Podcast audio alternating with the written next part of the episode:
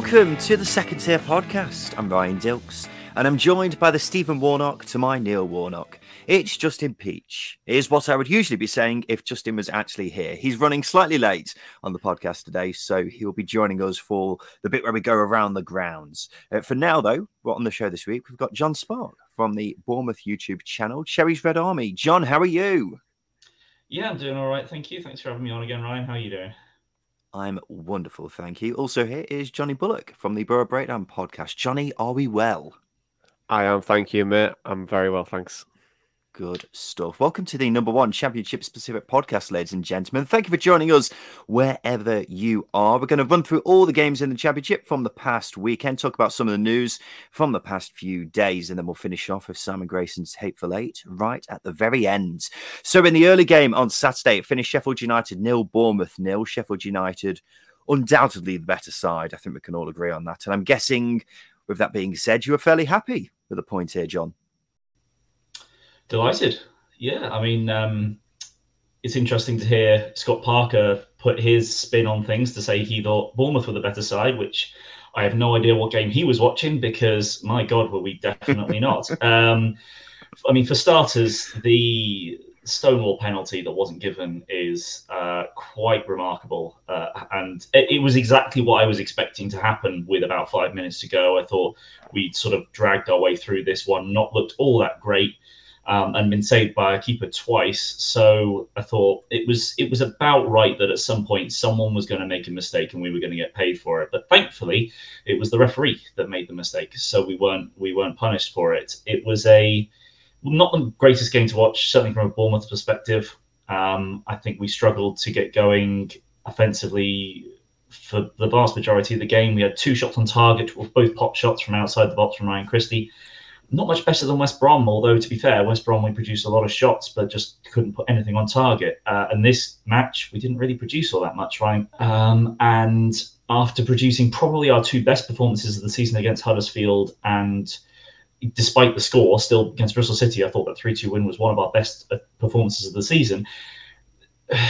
West Brom and Sheffield United, two games I expected us to do far better on.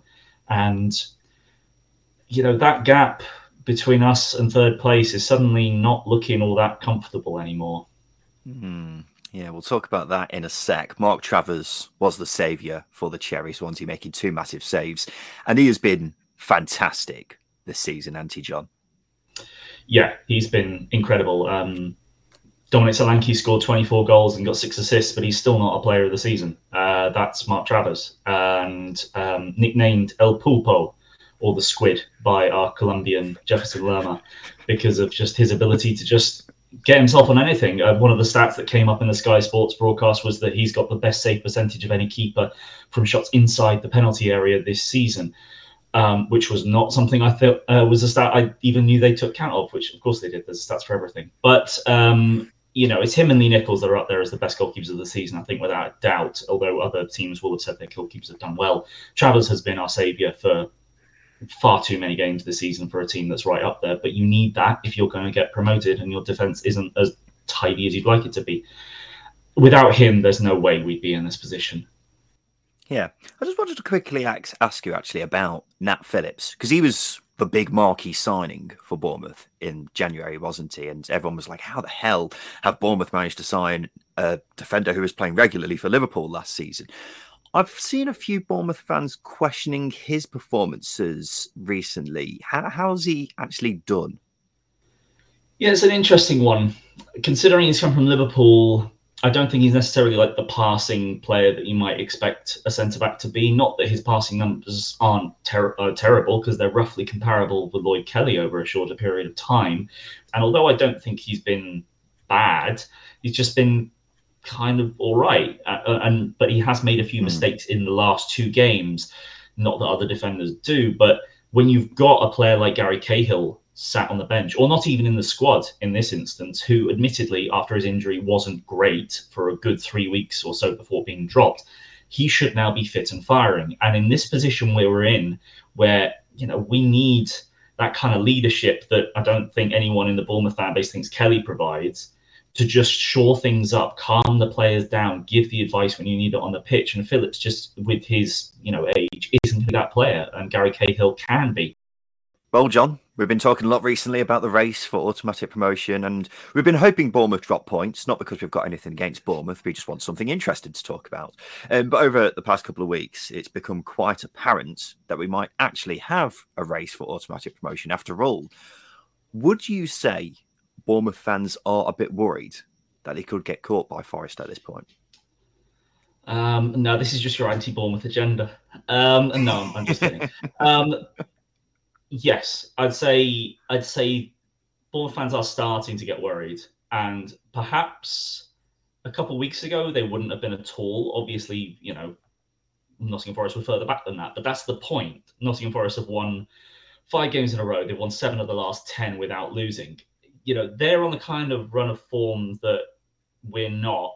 That startingly makes you think, hang on, you know, there's only seven games left and they're only six points behind, and we've got a very difficult set of games. They've got some tricky fixtures as well, but if we can't start, if we can't keep picking up points, you never know what could happen. Um, it's it's un, it's rare for a team to go to be this good for this long. Normally, any team comes under a blip. Fulham and us both had big blips this season in uh, in season in periods, but yeah, there's there is a worry now. When, when it was Huddersfield and we had two games in hand on them, it was like, ah, be fine. There's no problem. Luton, oh, we got a game in hand, be fine. But Forest, they we played the same number of games, and we play them second last game of the season.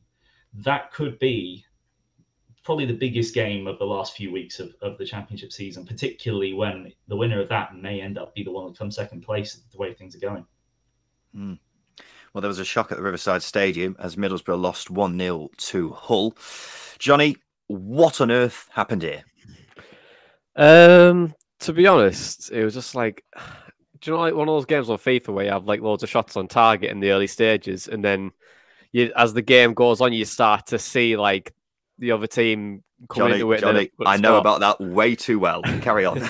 yeah, well, it kind of it's exactly that how it was how it was really. I think the first twenty minutes Boro dominant on the ball, dominant probably on the ball throughout as well. Um, but as the game started to go on, Hull started to get more confidence. You could see like the low block turn into a mid block, and then they started to get more aggressive on the flanks, getting behind, create one or two chances, and then obviously they've went and scored in like the 75th minute, and we just didn't have the answer to be honest. And I think overall it was just a a poor afternoon. I think if you if you want to put it that way. Yeah. What is Joe Lumley doing for the goal. It's gone in, and he's essentially dived after the ball has gone in. It, was like he was buffering with a dodgy internet connection, and it just hadn't computed yet what had actually happened. It was very strange. Yeah, the thing is with Joe Lumley, he's just like an accident waiting to happen. Really, um, he's ha- he's had quite a few mistakes this season, and I think unlike Bournemouth, uh, who've got a really really good goalkeeper, um, we just have two keepers that are bang average and mid-table championship. Both have negative xG um, when the first shot. So it's it's worrying, but where we were at the start of the season to now, we probably weren't going to be in the playoffs under Neil Warnock, but now under under Chris Wilder, you could really see that progression, and we went through there. But in terms of Lumley, yeah, there's no real alternative. To be honest, there's there's honestly there's no real better alternative than what we've got. Hmm. It is strange, isn't it? And I mean this with absolutely no disrespect to the keepers that you've got, but it seems like Middlesbrough have got such a good squad, but the goalkeeper is the goalkeeper position is right down there with some of the worst in the division. It's very strange how it's come out that way, isn't it? But moving on, Johnny, what do you make of Middlesbrough's playoff chances at this point? There are some teams who I think are likely to get in the top six. There are some teams I think are unlikely to get in the top six. Middlesbrough, for me, are somewhere in the middle. And mm. if you had to give me a percentage chance, what would you say it is? I think percentage wise, I think there's still a good chance. I think, you, I think you're talking about 60 40 the yes um, that we'll probably get in. So a bit better than what you, you think. But um, we go to Bournemouth on Friday against Scott Parker's uh, against a Scott Parker side that, to be honest, I think Parker's just I don't know how on earth he hasn't got this team promoted near enough already or fighting the squad they've got. No, no offense, like John, who's I know on the call with us, but. The, this this squad is so good and Parker is so bad. I just don't know how like they haven't been able to do it. So we might be able to get something from there, but I think Easter will dictate that uh, that period. Uh, Bournemouth will win, Huddersfield at home. If you win those games, it's definitely on, isn't it? So 60 40, yes.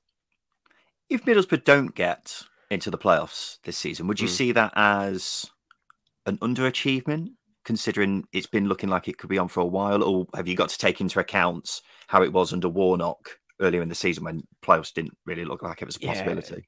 Yeah, yeah mate. With, with Boro, if they don't go up this season, honestly, it could be a blessing in disguise. It, it gives me the Karanka feels from the year before we got to the playoff final, lost, then came back better. It's it's very similar to this now. I think the summer under Chris Wilder, bringing in more depth across the whole squad, and you're look you're looking like a very very good team next season. Yeah, definitely. Johnny and John, thank you for now. That's really confusing to say. Johnny and John, thank you for now. We'll come back to you both later to play Simon Grayson's Hateful Eight. In the meantime, Justin and I are going to venture around the grounds and we'll begin with the relegation battle, which looks to have just about solved itself. And the team staying up looks to be Reading. They lost 2 1 at home to Cardiff. Paul Mann is from the Reading podcast, Elm Park Royals. Paul, a disappointing result in the end? Yeah, really disappointing. Yet again, we've taken the lead against the team and just buckled, sat back, kind of waited for the opposition to score a goal, and they dutifully did it, didn't they? You got to say, uh, well taken goal by Vaulks right at the end, but woeful defending, and thankfully the teams around us all lost as well, so it wasn't as bad as it could have been. Yeah, and it looks as if Reading are staying up at this point. Would you agree with that, Paul?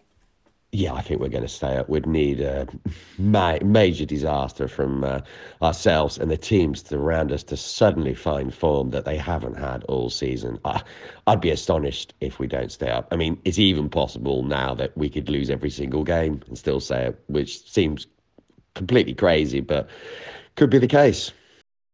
Yeah, Paul, it's all well and good staying up in the championship, but you want to avoid it happening again next season. So, assuming Reading are in the championship again next season, how are you actually feeling about that? I'm even more nervous about next season, Ryan, than this one because we are going to lose some huge players potentially, including John Swift, Yiadom. Um, well, if I go through the list, it's terrifying to be quite honest. I think it's 14 players are out of contract. Um, financially, we're going to have major issues going forward because of the FFP um, restrictions that we have with embargoes, the six point deduction possibility if we break those. Yeah, I, I'm very concerned. I think this season is kind of going to be easier than the next one, and that's a huge concern. If we manage to stay up, though, next season, who knows? Maybe we could start to move forward. But yeah, uh, I'm very, very concerned about next year. Thank you, Paul. And hello, Justin Peach. You decided to finally show up. Yeah, I thought well, I may as well come. It's a Sunday. There's usually a podcast that we do. So, yeah, why not rock up now? But I can only apologise to you and our listeners, Ryan. Your apology has been acknowledged, but not necessarily accepted. and it's interesting what Paul was just saying there, wasn't it, Justin? Reading do look as if they'll be safe for now. Um, mm-hmm. But I struggle to see them being in anything other than a relegation battle next season. What do you think? Yeah, it's it's a long, it's a long, it's going to be a long season for them next uh, next season. Um, if you consider this business plan and the cost cutting measures that are going to be have to be put in place by um, by Reading, then yeah, they're going to lose a lot of good players. Um, they probably have to move a couple on as well. I can't imagine Lucas João staying beyond this season. Obviously, John Swift's out of contract. Yakou Meite will be will be in um, will be in the the thoughts of quite a few other managers in the league potentially.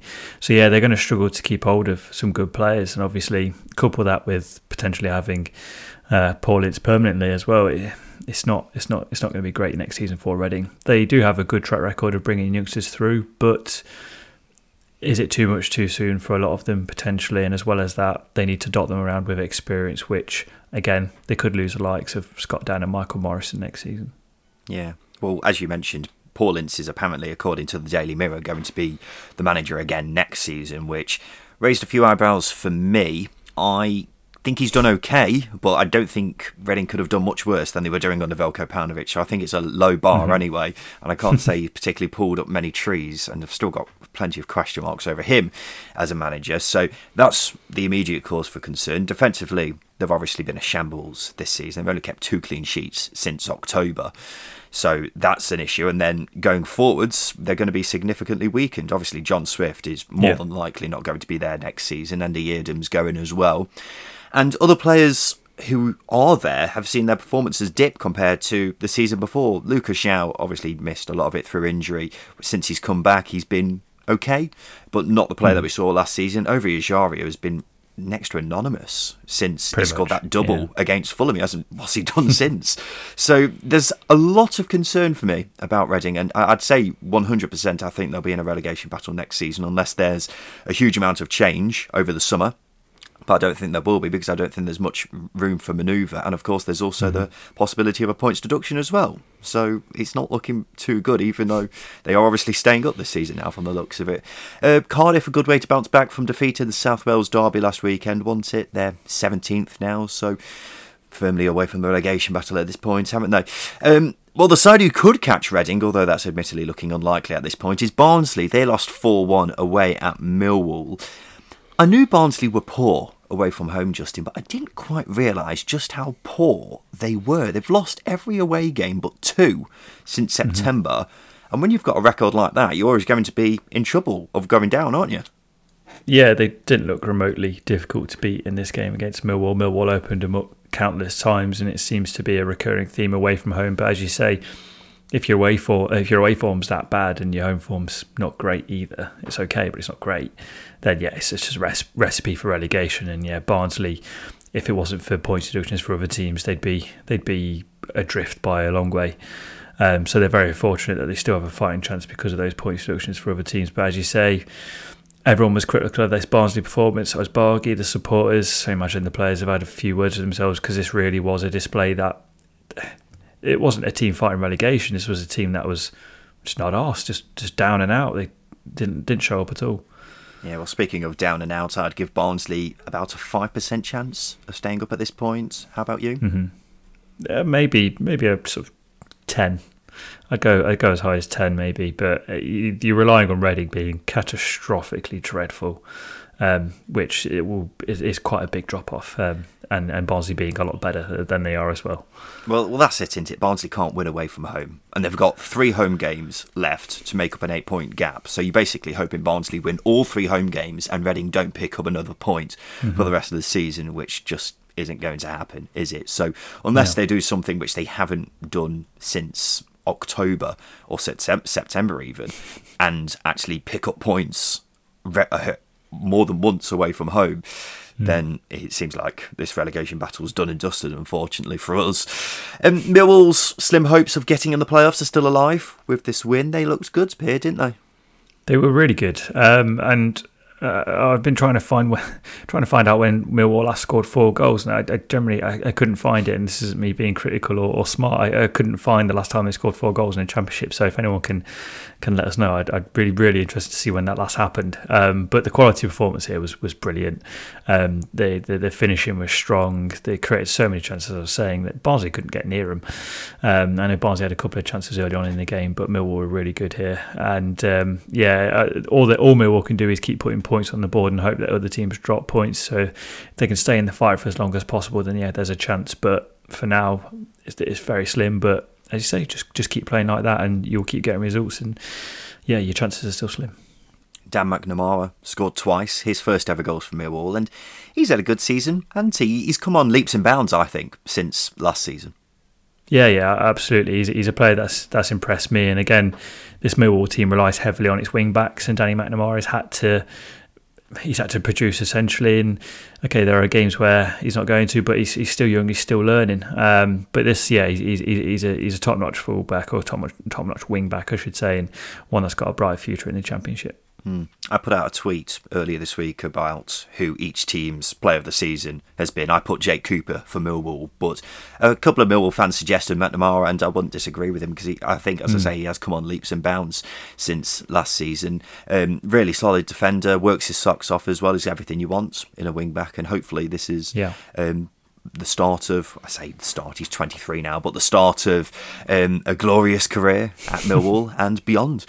Uh, two goals from Joel Piroe saw Swansea beat Derby 2 1. A lot of controversial refereeing in this one. Should there have been a penalty for Derby in the second half? Rooney was absolutely fuming after the game about that one, Justin, and then he was also fuming because the referee blew the full time whistle when Derby had a dangerous free kick from 20, 20 yards out. What do you think?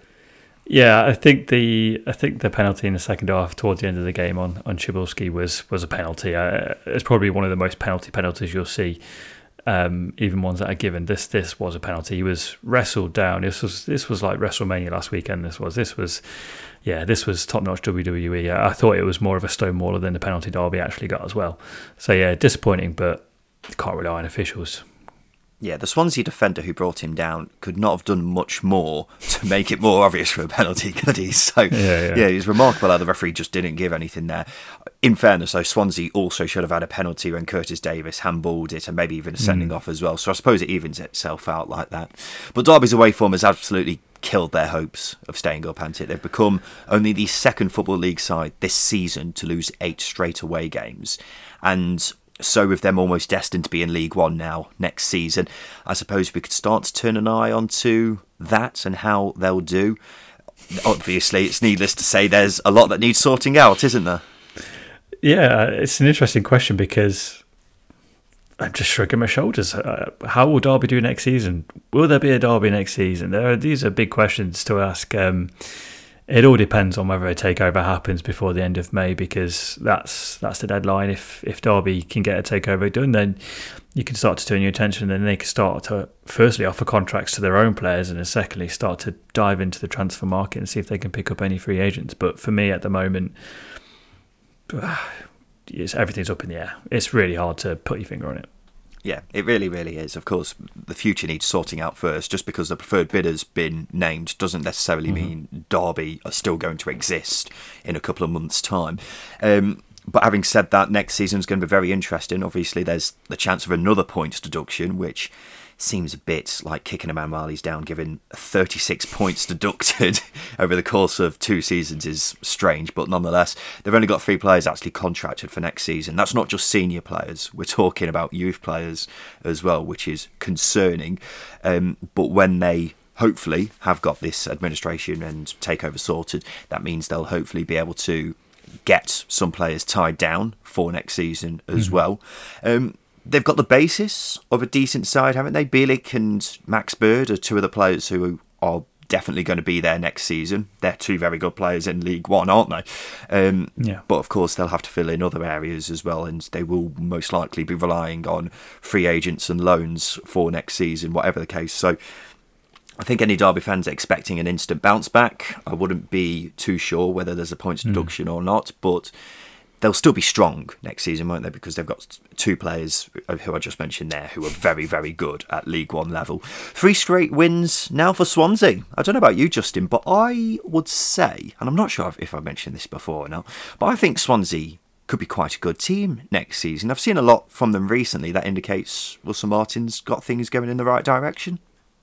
Yeah, definitely. The last three games have been brilliant. Um, obviously that they, they need to add in the summer. They, I think they're still probably four or five players short from being a really, really good team. But there's no reason why they can't be a good team. I think getting Hannes Wolf, getting Hannes Wolf into the club again next season, whether that be a loan or a permanent signing, I think would should be a priority because he's really showed his quality in the last few games. And obviously, when you've got a, a good poacher like Joel Piroe in the box, um, with his one one touch finishing, then yeah, he's, um, they're going to be a good side. Well, only four teams have picked up more points in 2022 than Swansea, which surprised me, but says a lot about how it's taken a while for Russell Martin to get things going at Swansea, but eventually he has. And you look at the side they had out on Saturday, I don't think much needs actually adding there. Of course, a lot of it will depend on which loan players stay, but you've got the foundations there of a very good championship side. I think Fisher looks great in goal. Obviously, Matt Grimes is a very good player at this level. Joel Piroe needs to have another good season next season. But mm. you add in a couple of players here and there, and the loan players get back in or they're replaced as well.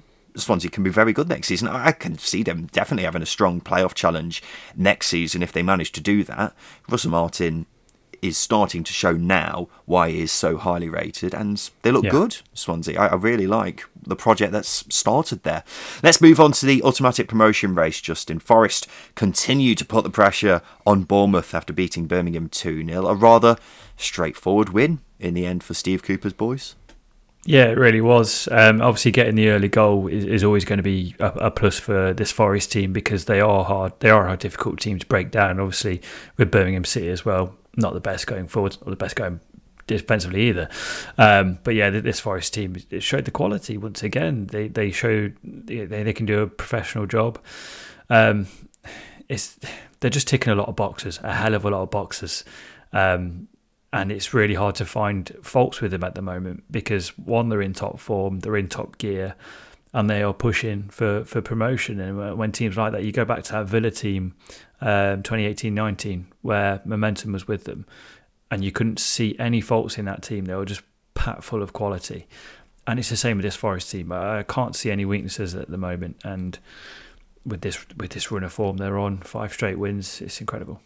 And they've continuously got better, haven't they, as the Yeah, season's exactly. gone on? and if that thing. continues to happen, that's very scary. I mean, we've only got what five or six, seven games left, but Hmm. You see what I mean. Five straight wins, and they don't look like stopping anytime soon. This train is not going to stop. I'm, I can assure you of that. Keinan Davis celebrated his goal in front of the Birmingham fans, obviously on loan from Villa. Seemed like he enjoyed that while having things thrown at him from the stands. They remain six points off the top two with seven games remaining. They've got Luton away on Good Friday, which will be tricky. Three points there, though, and that'll be very convincing, won't it? That this Forest side certainly mm-hmm. mean business. I mean, they already do. Just four wins since November for Birmingham. They've been wanting the season to just end for a while now, haven't they? And they're, they're, they're a side I'm a bit concerned about, Justin. What do you think? Yeah, I mean, yeah, we we just it's a copy and paste job in Birmingham City where they have a fairly good sort of August, September, moderate October, and then form falls off a cliff, and that's happened for the last God knows how long. Um, and countless managers and players have been and gone since then. So you, you start to point the finger upstairs, which we all know is the issue with Birmingham City. It is the the the, the hierarchy at Birmingham City, um, and they're at a crossroads again. Um, in the summer. They need a complete overhaul of their squad. And as you say, four wins since November, pretty miserable. Being a Birmingham City fan at the moment, probably has been for the last few years. You've you've got to put your um, take your hat off to them because they still they still follow him in numbers. Um, but as you say, it's, it's not it's not looking good. I, I do think Lee Bowyer should stick around, um, but he needs to bring in his own players and he needs backing in some way. Blues goalkeeper Neil Etheridge was taken to hospital after a horrible collision in this game. He was knocked unconscious. Bowyer said he was stable. He's since been released from hospital, which is good news. Right, after the break, we'll talk about a win for Preston and a draw between Blackburn and Blackpool.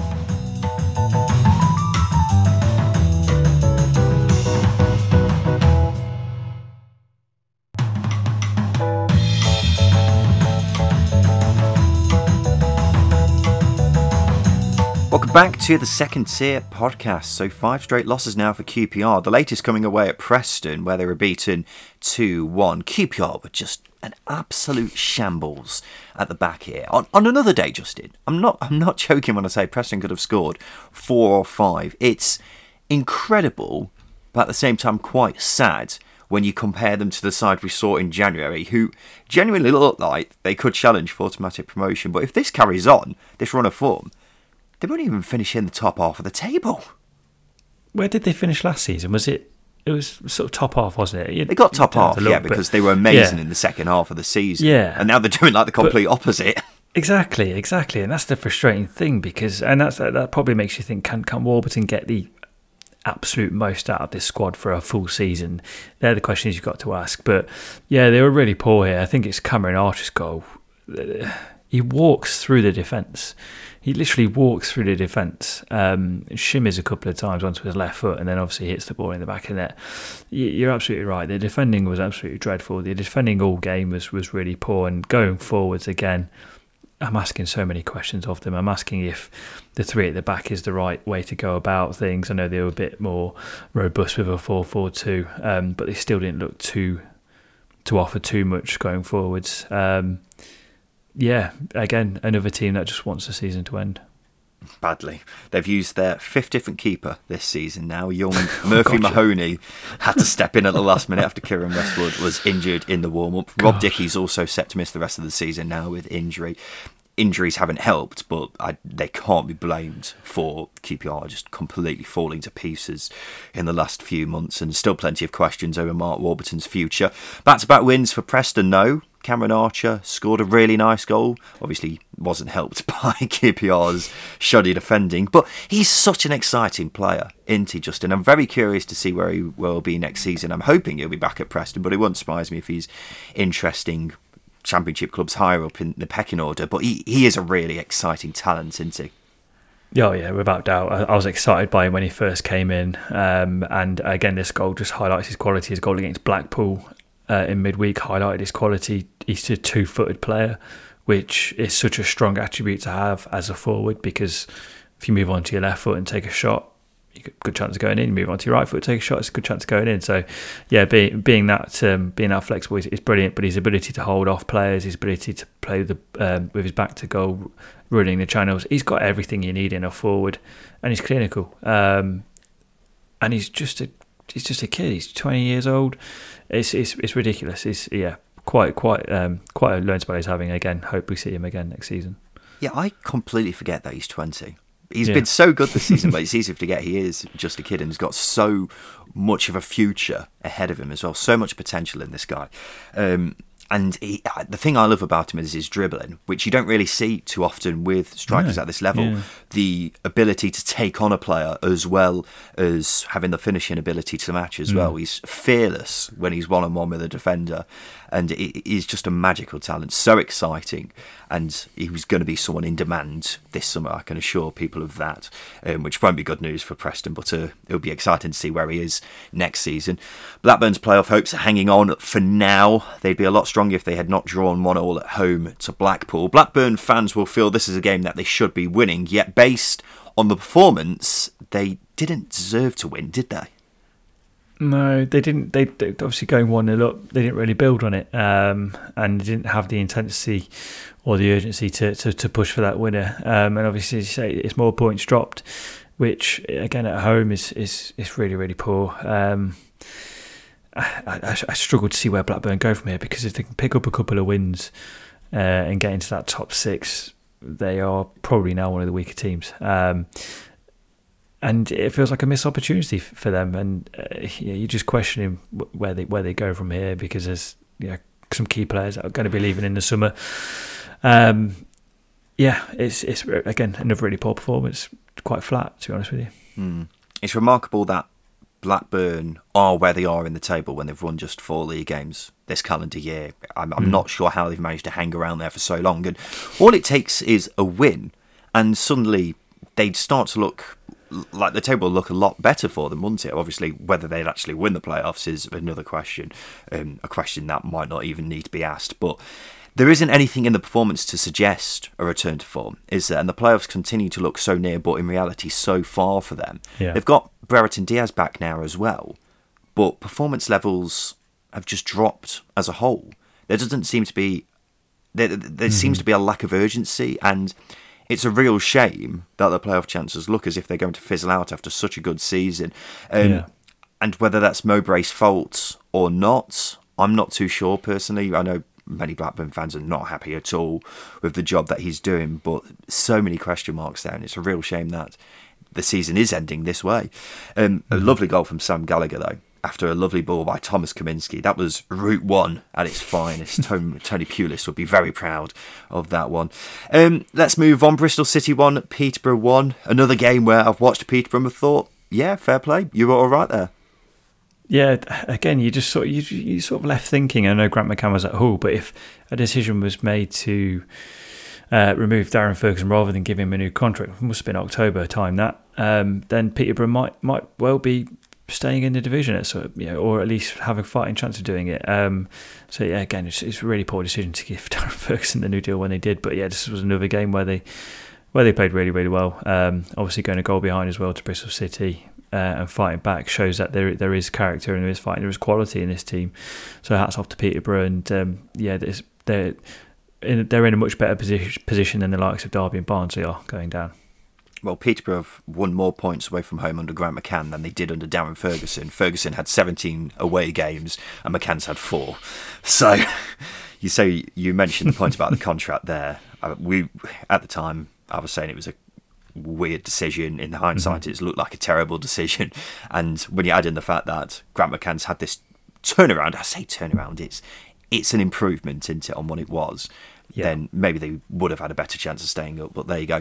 There were deafening boos after the game from Bristol City fans. Justin, many not happy at all with the job Nigel Pearson's doing. They're another side who are just waiting for the season to end. What do you think of the job that Pearson is doing there?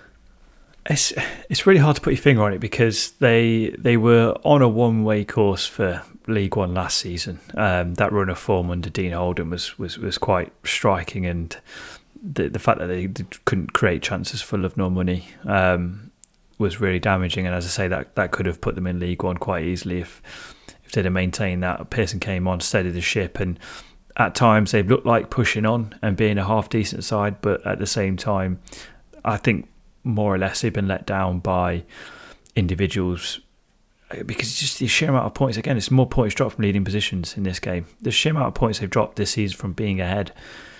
That's not all down to Nigel Pearson, and I'm not saying Nigel Pearson is blameless. He seemed resigned to possibly losing his job with his with his post match press. And again, I think some fans pointed out that Curtis Fleming was barking out orders for the last 20 minutes rather than Pearson. So it might tell you that there might be some uh, apathetic feelings towards the job from Pearson himself. So, yeah, it's, it's a hard one to put your finger on, but it has been a poor finish this season. And again, run of form wise, it's sackable.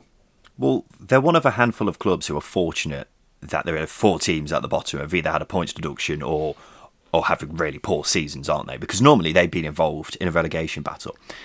And right now, they're a side I'd earmark as being in danger of going down next season. I've got nothing against Nigel Pearson personally. However, I've never been totally convinced about him as a manager. And the job he's doing at Bristol City is kind of a summary of that. He's been there for mm. 14 months now and won less than a quarter of games. Okay. Yeah. And that's not a great ratio, is it? I, I, don't really see what direction the club's going in. I've said that before, uh, that I think the squad is as a whole really poor. Um, and nothing's really changed my mind on that. You've got a handful of talented players, the likes of Scott, mm-hmm. and Massengo, etc. But then a lot of the squad is made up of players that I struggle to see getting in other championship sides. And I suspect there isn't going to be a huge treasure chest open this summer for new signings either. So for me, Bristol City are in a group of about four or five sides who I think could be in trouble next season. Um, and nothing is showing that that's going to change for me. Uh, West Brom 1, Stoke 3. Stoke with three wins in four now. Not sure where this form has come from all of a sudden, Justin. Um, a funny own goal by Jake Livermore here. Very good header by Jake Brown were amongst some of the goals. As someone who's been leading the calls for Michael O'Neill to be sacked, Justin, has this recent form changed your mind at all? I, I, don't know because this this is literally the inconsistent derby, isn't it? This is West Brom v Stoke, two of the most inconsistent teams in the division. Um, so for, for, for Stoke to just win three of the, the last four, it's three of the last six. Um, when you put it like that, um, I, I, don't think it's great. But this, this was a good win. But I think it was also helped by West Brom being absolutely dreadful. They were they were so so poor. Um, I'm still not convinced by Michael O'Neill. I do think they should change. Um, I, have said that Neil Critchley would be a good appointment. Um, that's me linking in. There's no speculation there as well. I think that would be a really good appointment for for, for a team like Stoke. Um, but yeah, I just I'm just not convinced by by Mike O'Neill. And as you say, form hasn't necessarily picked up too much. It's just again the, the form in the second half season terrible. Mm. Interesting. It's the inconsistent derby and also the underwhelming season derby, isn't it? Because both yeah, these exactly. looking good at the start and then it all just went to pot very quickly. Uh, this Sunday afternoon, we've had Fulham v Coventry, which me and Justin have been watching in the background while recording. It's just finished and it's ended up 3 1 to Coventry, which I did not suspect to happen at all, Justin.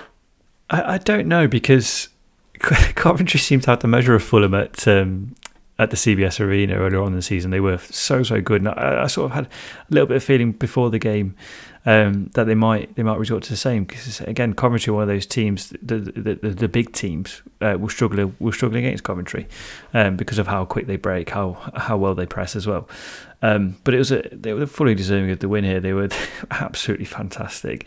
I know Fulham still created a lot of chances, but Coventry created a lot of chances as well, um, and that's that's the key. Uh, if Fulham aren't quite at it going forwards, Coventry were. That was the difference between the game. And obviously, Callum O'Hare, Gyökeres, both brilliant. Gus Hamer, whew, he gets better every every game as well. So, yeah, this was a really good performance from Coventry, and it just makes you wonder just a little bit, just a little bit more quality in that squad. They can really do something next season. Coventry are another side who are quite inconsistent, aren't they? But for them, it's more positive because they've been so good at various different parts of yeah. the season, and this is a season of progress for them. Um, and at the same time, uh, with Fulham, it's just a. I'm, I'm not sure how much this will actually mean in the grand scheme of things. I was just looking at it then while you were talking, just trying to work it out in my head. I think if Fulham won, then they could have been promoted officially next weekend. But now, I don't think they can. I think they've got to wait a bit longer because um, mm. Forest are the one who are delaying that at the moment. But it seems like it's just a matter of time, doesn't it? So how much this result actually means in the, the grand scheme of the championship season, I'm not too sure. And then the final game of the weekend is Huddersfield v Luton. That's on Monday night. We'll give our reaction to that game in Thursday's episode. Right now, it's time for this.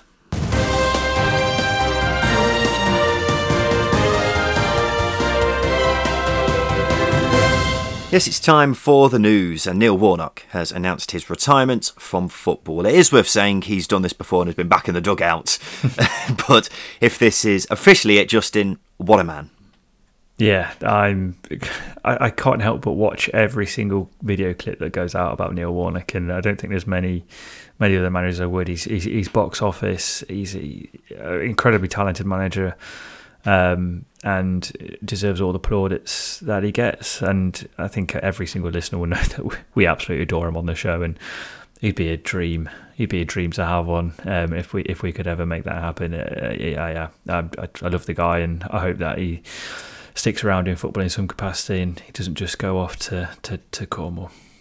I if we actually had him as a guest on the podcast, Justin, I think I'd just stare in awe at him throughout the whole thing. So I'm not sure how good it would actually be. silence. Yeah, pretty much. In terms of longevity and what he's accomplished at this level, he is without a doubt the best manager the championship has ever seen, mm-hmm. isn't he? He's the he's the goat as far as I'm concerned. And I was having a look through all the different clubs he's managed in the last 20 years, and he hasn't really done a terrible job at any of them, which is pretty astonishing for anyone to do over such a long period of time. And when you talk about players or managers who you hate at other teams, but you love them when they're at yours, he's the first person who comes to mind for me. Uh, no one can ever question the passion he's had for the game, and he loved the spotlight being on him whenever it came to him when it came to things like shoving his face into a camera lens or standing in front of referees with his hands on his head.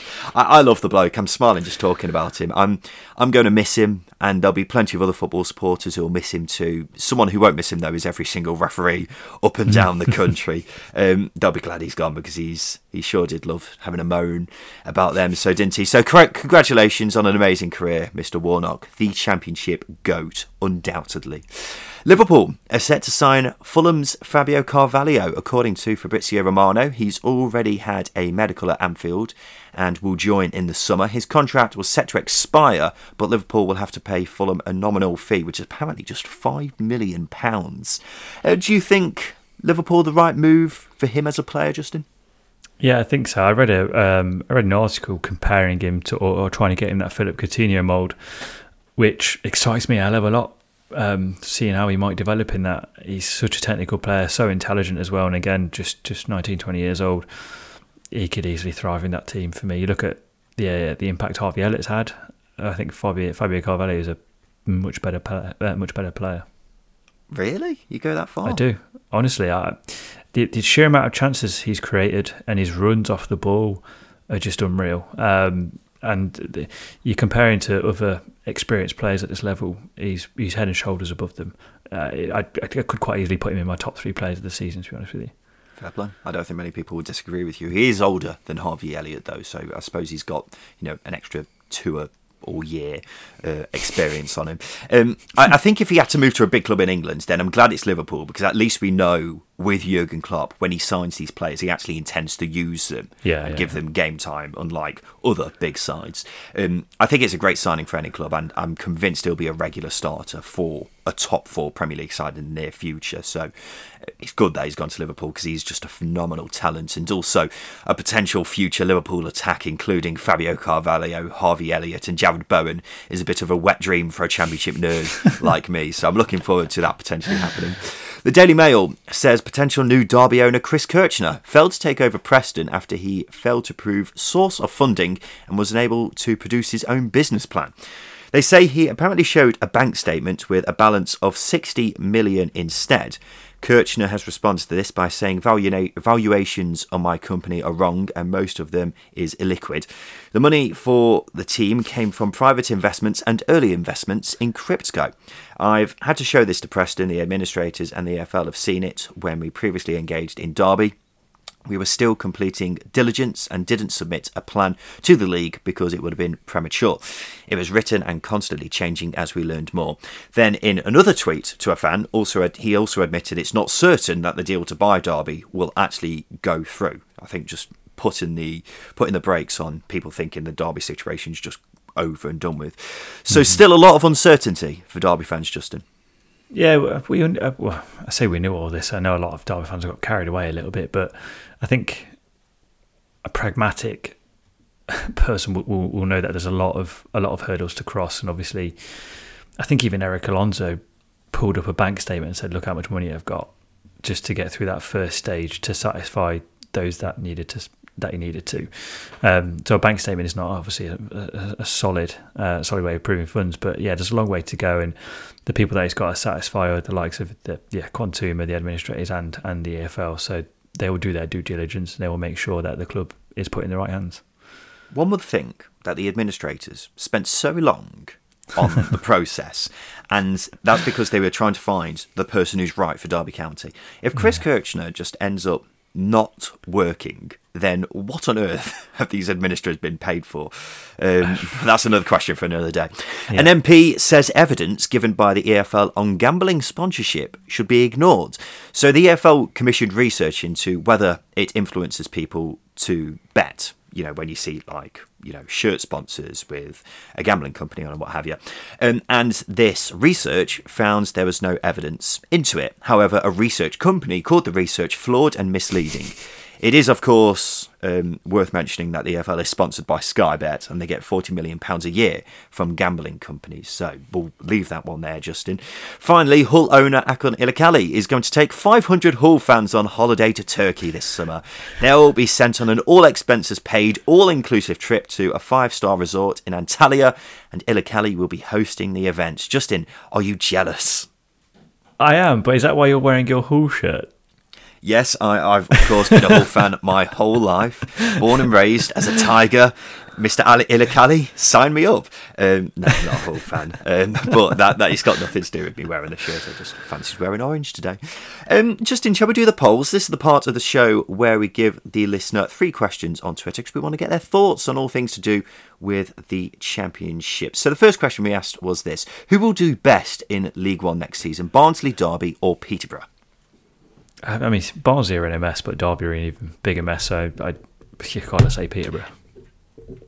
So Derby got 47%, Peterborough got 24%, Barnsley got 29%. So people are edging with Derby, which I can understand, but when you add in the context that we've mentioned earlier, then mm, whether that's actually true or not, I'm not sure.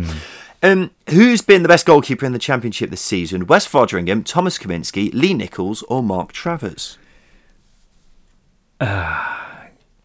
Yeah, uh, I'll go straight to Lee Nicholls, but I acknowledge Mark Travers has been brilliant. But Wes Foderingham deserves a lot of plaudits because his numbers are incredible since he came into the team. So yeah, Lee Nicholls, but uh, it's a hard one. That is, it's a really difficult question.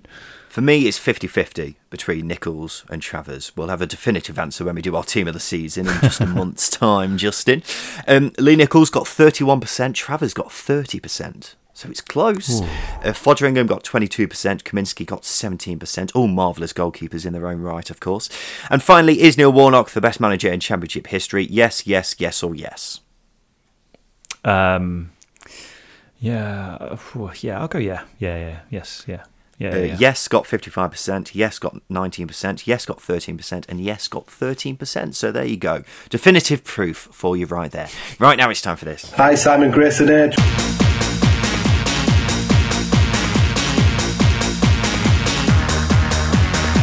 So it's time for Simon Grayson's Hateful Eight. Welcome back to the show, John Spark from the Cherries Red Army and Johnny Bullock from the Boro Breakdown podcast. So I'm going to ask the boys here to name eight of a certain subject, and all they've got to do is work together to name all eight. So, for example, if I were to say name the last eight clubs that Kevin Phillips played for, and John would say Crystal Palace, that's one down, and Johnny would say Birmingham, that's another down. But if Justin would say Weymouth, then he'd be out. So what you need to do, chaps, is give me all eight answers without all of you being eliminated.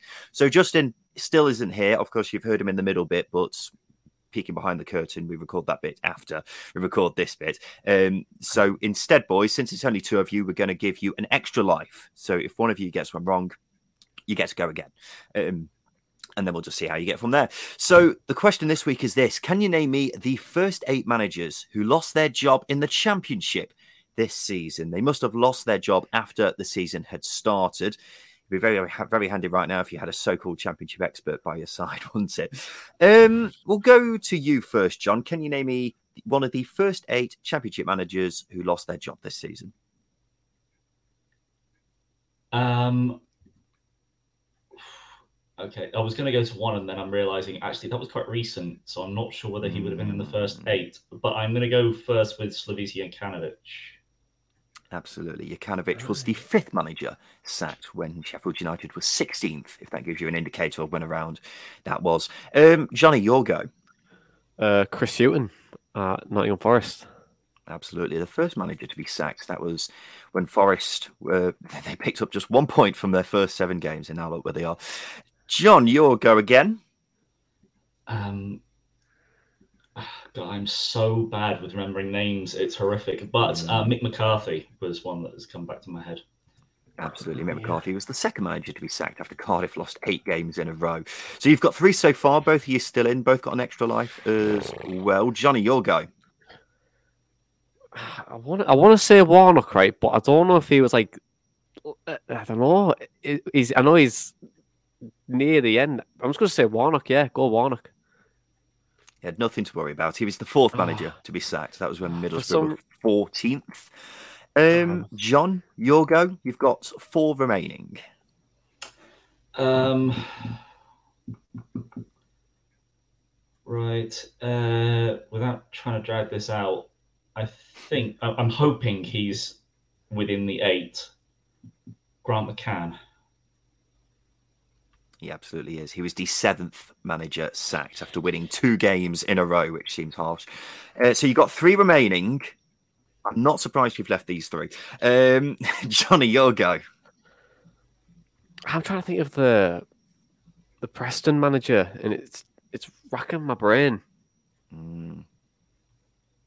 It's absolutely racking my brain. Uh, and it was the buddy Barnsley gaffer and all. They've sacked the both as well. See, this is where Justin would be handy. So if you don't win, you've got him to blame for you not actually winning this week. Wait, did Swansea change manager as well? Is that the three teams? That's, that's three teams, isn't it? All right. Neither confirm nor deny, Johnny. Asshole. Um, uh, uh, I'm gonna have to pass. I'm, I'm, gonna have to pass. I, I, don't know any any of those three names. It's that means you've I, lost your extra life. I can see him in my brain. Like he, he, used to be a postman, didn't he? The Preston gaffer, and it's like I've got his face like mm. in my head. I just hmm. can't remember his name. You've got an extra life, so we're going to come back to you in a sec anyway, Johnny. Um, whether that's good or bad, I'm not too sure. But John, it's back to you. You've got um, well, you haven't got your extra life anymore. You've got three remaining. Right. Um, I um, I, am pretty confident that West Brom manager would have been one of those, which would be Valérien Ismaël. You're absolutely right. He was the eighth manager to go after winning just one in seven Ooh. games. So you've got six of them. I, I, tell you what, you want to know how close it was? The next manager who was sacked after Ismaël was sacked just two weeks afterwards. So it was tight, very tight. You've got two remaining. Johnny has managed to name both the clubs, but can't remember any of their names, which is not ideal. Well, I, I can remember the Preston one. Uh, no, I can't remember him. No, I'm thinking on before him. Damn it. Mm. Damn it. I'll Oh, come back in name? with Barnsley though. I've got Barnsley once came to me. It's like is it Shop or Schlop or something like that? He, he, he was definitely the manager before the guy we got now. It's Shop. You Is it know what? Shop? Yeah. I- I'll give it, yeah, yeah. It's Markus Schopp. He was the third manager to lose his job after they won one in 15 games. That means you've got one remaining. Oh, Can anyone remember his bloody name? John. Oh man. Um,